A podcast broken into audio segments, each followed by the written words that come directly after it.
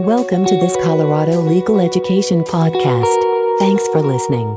Hi, this is Allie Smits. I'm um, an attorney with the law firm Harrington Brewster and Klein here in Denver. We specialize in family law litigation, family law mediation, and also collaborative law. And I am Danae Woody. I am also a family lawyer here in the Denver, Colorado area and my firm focuses exclusively on family law and family law mediation. I'm also a member of the Colorado Bar Association's Young Lawyers Division, Executive Council, as well as the Executive Council of the Family Law section.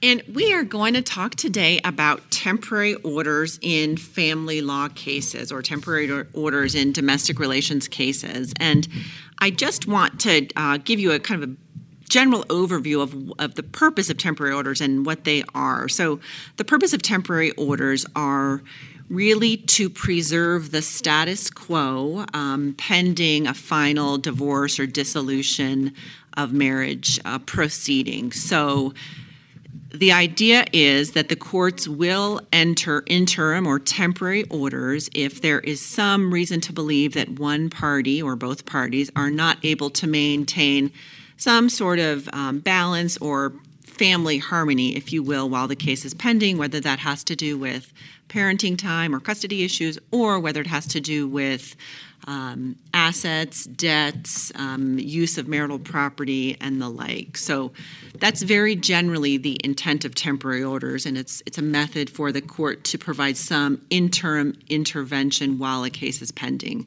as needed. So, Danae, in your cases or with clients you've worked with, when have you found that temporary orders might be appropriate, and then when have you found that they are not necessarily appropriate? So, temporary orders can be useful uh, for for many different to accomplish many different goals. As as Allie alluded to, um, there are several issues that are going on during a dissolution of marriage that may need to be addressed, and depending on your county, it may be several months before a permanent orders hearing. And so, um, an example of a time when temporary orders are particularly useful when it comes to the financial side of things, for instance, is if there's a spouse who has historically been either the lesser earning spouse or maybe a stay at home parent. Um, who's gotten accustomed to a certain standard of living and has gotten accustomed to being able to operate under a certain budget. And then when you add in a lot of costs like adding a second household during a dissolution proceeding, adding costs of attorneys' fees and experts, sometimes those budgets that were previously established and, and um, were sort of the status quo during the marriage become untenable. And so temporary orders can be very useful. For instance, if there's a spouse that might be exhibiting some uh, excessive spending behaviors, uh, especially when paired with maybe a request for payment of their attorney's fees as well, and also some spousal maintenance in the meantime. Um, sometimes it's it's our job as practitioners to educate our clients and to go through this process in order to help people reestablish a status quo or, or establish a new status quo that's going to be a lot more feasible for their families. Another time when uh, temporary orders are pretty useful can be early on in the case if one parent, for instance, is behaving as though they ought to have or do have unilateral decision making control, for instance, or if they've decided that they are going to set the parenting time schedule until a court does, that's a time when I like to file a motion for temporary orders or at least mention it at the initial status conference so that the court knows that this is an issue and so that an opposing party or an opposing counsel can be aware that this isn't something that, that everybody's going to be okay with going forward. We need to really focus on it. Absolutely. And I do think. Um, reminding parties or clients um, when a case is filed, there is an automatic injunction that comes into play with respect to all of their um, marital property. So if I notice or get word from a client that their spouse or soon to be ex spouse is um, suddenly canceling insurance and stopped payment on their mortgage or their debts, they um, sometimes a gentle reminder that, that there already is an automatic temporary injunction that is essentially re- requiring both parties to maintain the status quo. That is sufficient, but sometimes it is not sufficient, and I think. Um, Parenting time also is one of those big issues, and, and people often need to get some immediate intervention from the court. Typically, if they're the parent who has moved out of the marital home, for example, and the other parent's not allowing them to come and see the kids, I, I think that's a a tough place to be, and so asking for pretty quick court intervention is important, or at least putting the court on notice that is an, it is an issue. Um, what are your thoughts? I absolutely agree. And I want to point out that there is a difference between interim orders, emergency orders at an initial status conference, and temporary orders hearings. Right, Allie? Right. That's absolutely right. So a lot of times I'll get clients in my office who want who are being who are having their parenting time withheld and it's prior to the initial status conference and they want to have a quasi evidentiary hearing at the initial status conference. What do you think, Allie, about the propriety of trying to raise those issues at an initial status conference? Well, I, I definitely don't think that at an initial status conference or ISC, as we refer to them, that is appropriate if the court has not indicated that there's going to be an evidentiary hearing um, it, certainly is not appropriate. Although I have found that there are many many proactive judges around um, the metro area, at least, that will address those issues. They won't necessarily enter orders at the temporary orders hearing because they understand there's a due process issue that they have a problem with.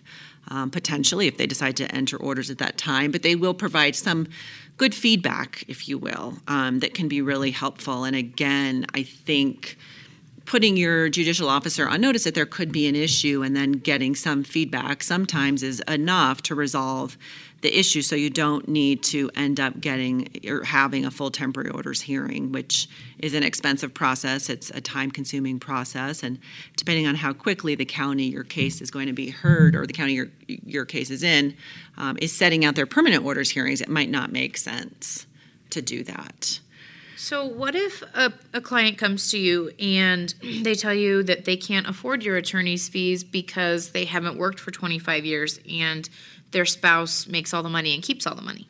So, that is a situation where temporary orders might be appropriate, and we can ask for prospective attorney fees. We can ask the court to order the other side or the spouse who manages the money or controls the money, if you will, um, to provide access to the lower earning spouse for um, certainly for attorney fees and, and often for other bills if needed too, if one spouse has cut the other off in some way. Have you also had success in asking the court to determine which of the parties get to live in the marital residence? Um, I have, yes, and the court absolutely has authority to do that. There's case law that indicates a, a judge can make very clear orders regarding temporary use of the marital home and you know the overarching public policy behind that is that particularly if there are children um, you don't want two parents under the same roof going through a divorce and then exposing the kids to the conflict that um, undoubt well not undoubtedly but that quite likely will ensue if they're trying to live under the same roof and go through a divorce. So um, yes courts absolutely have the authority to do that. I do have a colleague though who very recently had a case where she went to a temporary orders hearing on this very issue and the judge decided um, that he did not have authority to do that and decided not to enter orders regarding use of the marital home and essentially said they each had to stay in the marital home and figure out how to a way to be in the home together while the case was pending. So I'm telling that story because I do think it's really important to know your judicial officer and get some feedback as to how they will address temporary orders before you decide to um, advise your client to take the time and spend the money to go through that process. So, Ellie, you've mentioned a couple of times uh, spend the money on the process being a major consideration. So, what are your what are your considerations when deciding whether that maybe a temporary orders hearing is not the way to go? I, th- you know, obviously the financial resources of the family is going to be the first point we look at. If it's a moderate income or you know low income family that doesn't have a ton to spend on divorce litigation, I will really strongly advise them to figure out a way to resolve these interim orders without amping up the litigation and saving their resources, if possible, for the final hearing. So that's the first piece I consider. The second thing I consider is how quickly the county we're in, as I said, is going to hear the tempor- the final orders or the permanent orders hearing because sometimes it really just doesn't make sense um, to proceed to temporary orders if you're going to be another few months out from permanent orders. But in cases where there are uh, really complex financial issues and one spouse is not um, Not appropriately using marital money while the case is pending, and it looks like there's going to be a, a, good period of time before we get in front of a judge for our permanent orders. In that case, I think it, it it's definitely something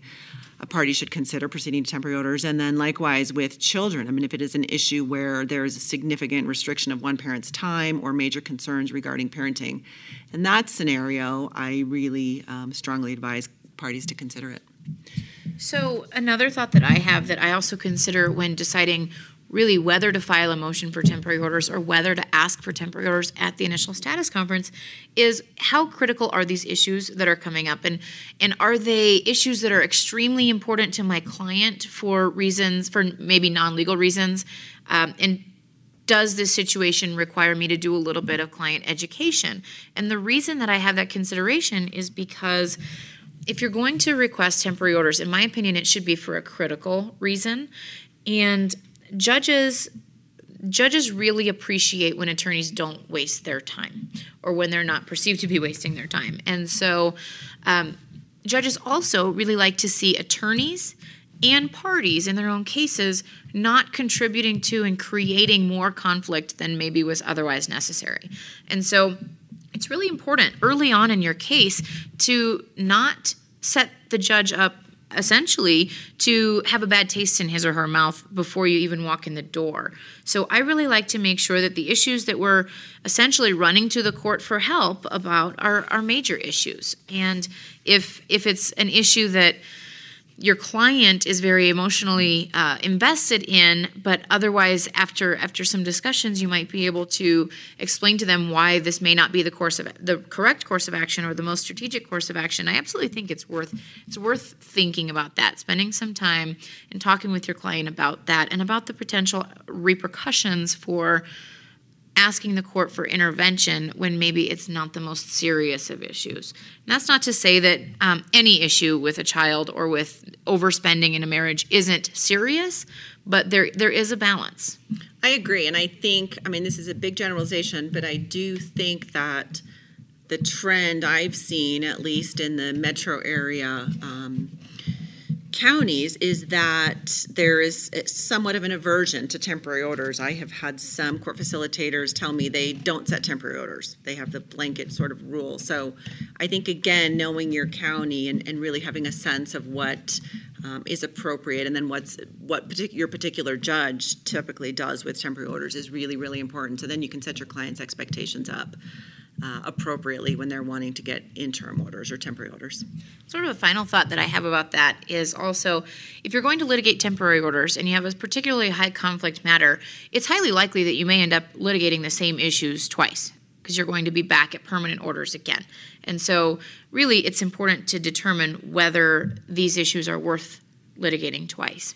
Yeah, that that's exactly right. Uh, uh, the law says that the the temporary orders are not necessarily or do not set precedent or they set some precedent I suppose but they don't have to be followed at permanent orders however I think you know it is setting some case history up. So you are creating a standard even though the court does not have to be bound by the standard and shouldn't be bound by the standard it still sets a standard. So I think being careful of that is important. There's absolutely case history and there's there's just a history of how the judge feels about the parties and feels about the attorneys. And when they take a look at that court file online if it's already six tabs thick before you get to permanent orders that's something that they are going to notice and they're going to think about that. I agree. Yep. so thank you. Thank you for listening. Thanks for listening. For more information on this topic and many others visit cle.cobar.org CLE